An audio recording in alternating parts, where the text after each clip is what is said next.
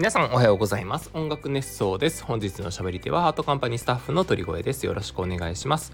えー、本日は8月9日水曜日です。皆さんいかがお過ごしでしょうか？えー、暑い日が続いておりますね。本当に。もう外に出るだけで汗がダラダラと出てくるようなそんな気温ですが雨もねあのゲリラ豪雨とか降ってですねちょっと困ったなと思いながらもあの日々過ごされてる方いらっしゃると思いますが、えー、元気に8月乗り切っていければなと思っております。はい。はい。はい。あのですね、えー、ちょっと暑いじゃないですか、毎日。で、毎日暑いので、あの風呂の温度、お風呂の温度をですね、あの、シャワーの温度を35度設定にしてるんですよ、今。あの、だいぶ低いあの温度にしておりまして。で、まあ、お風呂には必ず使うんですけど、お風呂の方は41度設定になってまして。で、お風呂に使って、こう、汗が出てきたなっていうタイミングで外に出て、えー、その35度の、えー、シャワーを浴びるみたいな。で、これが最近の僕の、あの、夜のその何ですかね夜のあの、お風呂ルーティンみたいな 話なんですけど、まあめちゃくちゃどうでもいいですね。はい。あのー、もうすぐ実は僕は先週の放送でもお話ししましたけれども、えー、誕生日を迎えます。えー、8月11日が誕生日になるんですけれども、あの、こうして誕生日のことをお話ししてるのは別に特に大意があるわけではなくてですね、えー、結構自分で自分のその誕生日大切にしたいなと思っている派なんですよ。で、結構その自分の誕生日、あ、なんか過ぎてたわ、みたいな感じの人も周りにいたりして、え、そんなことこともあるんだなと思っております。あの僕自身はもうずっと本当に毎年自分の誕生日でまあそれ他にもあのいろんなイベント自分にまつわるイベントっていうのを大切にしたいなと自分の中では思っているので、まあ、こうしてあの特にあの本当に本当に単位はなく、えー、お話しさせていただいてるっていうさらっと出ているというような話でございます。はいなんかあんまり単位はない単位はないっていうと本当に実は単位があるみたいなねそんなことになりかねないのでまあこれ以上はあんまり言わないようにしようと思っております。はいえー、そうですね8月9日ですよもう早いですよね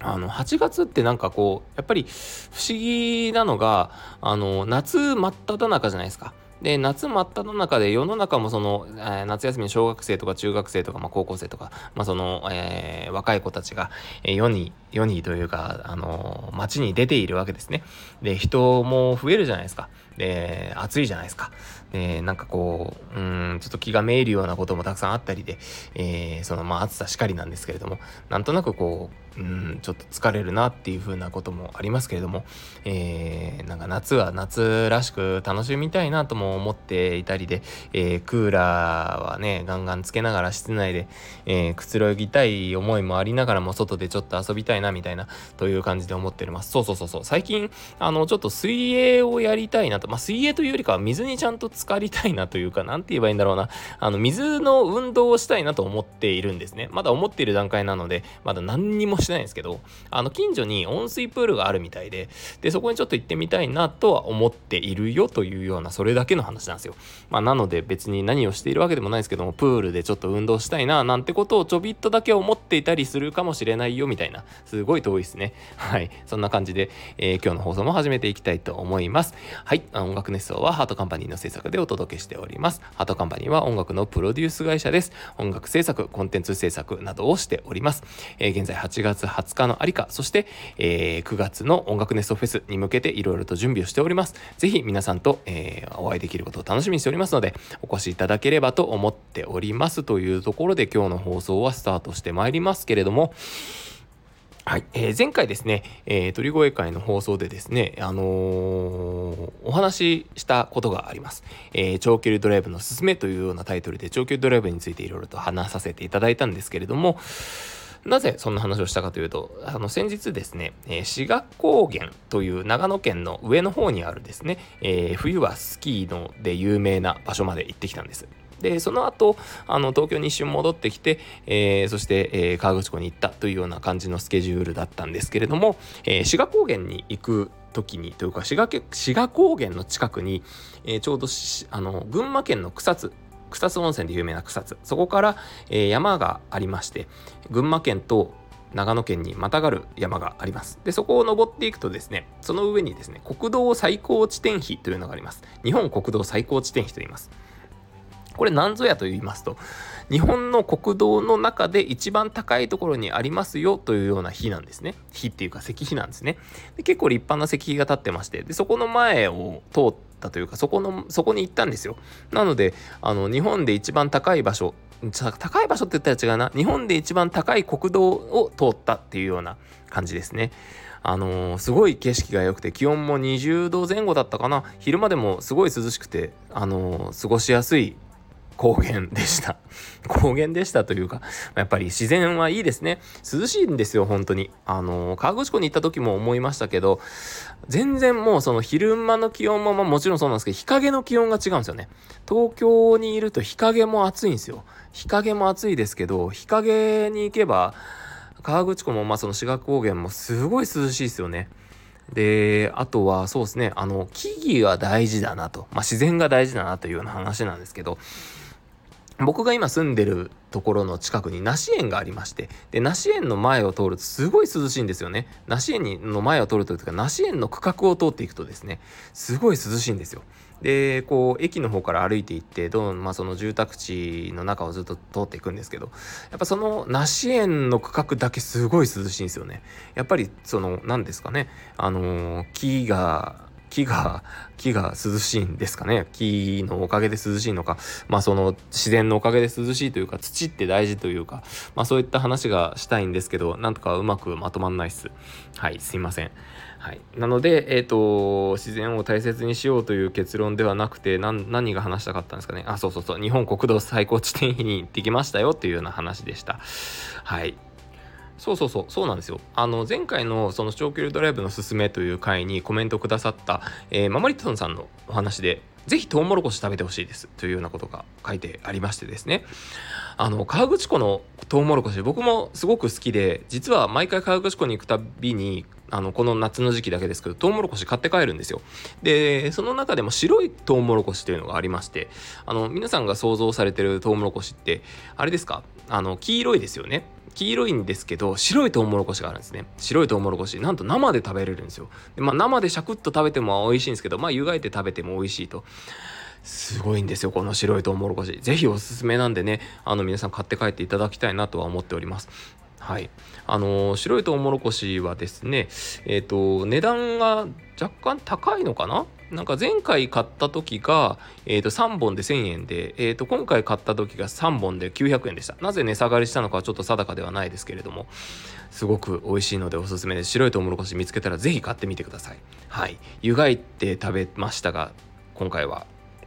もう、もう甘い。甘いんですよ。まあ、甘いし何て言うんだろうなシャキシャキ感っていうのが強いというかまあ多分個人の感想ですって今注注釈を入れたいなと思ってるんですけどもはい。あの白いトウモロコシおすすめなのでぜひ買ってみてください。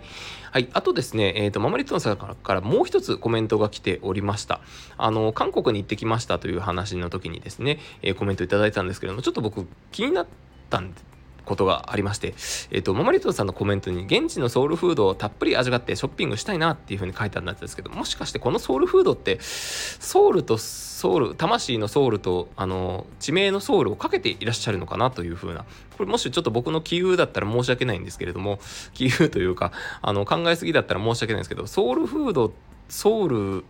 うどうなんですかね あの、すいません。なんか変な空気にしてしまいました。えー、解説をする、ネタに解説することほど良くないですよね。ほんとすいませんね。申し訳ないです。はい。あのー、ソウル、そうそうそう、あの、韓国に行ってから韓国料理がすごく気になりまして、いろいろ食べたいなと思っております。あの、韓国料理、辛いの僕そんなに得意ではなかったんですけど、あの、その昔、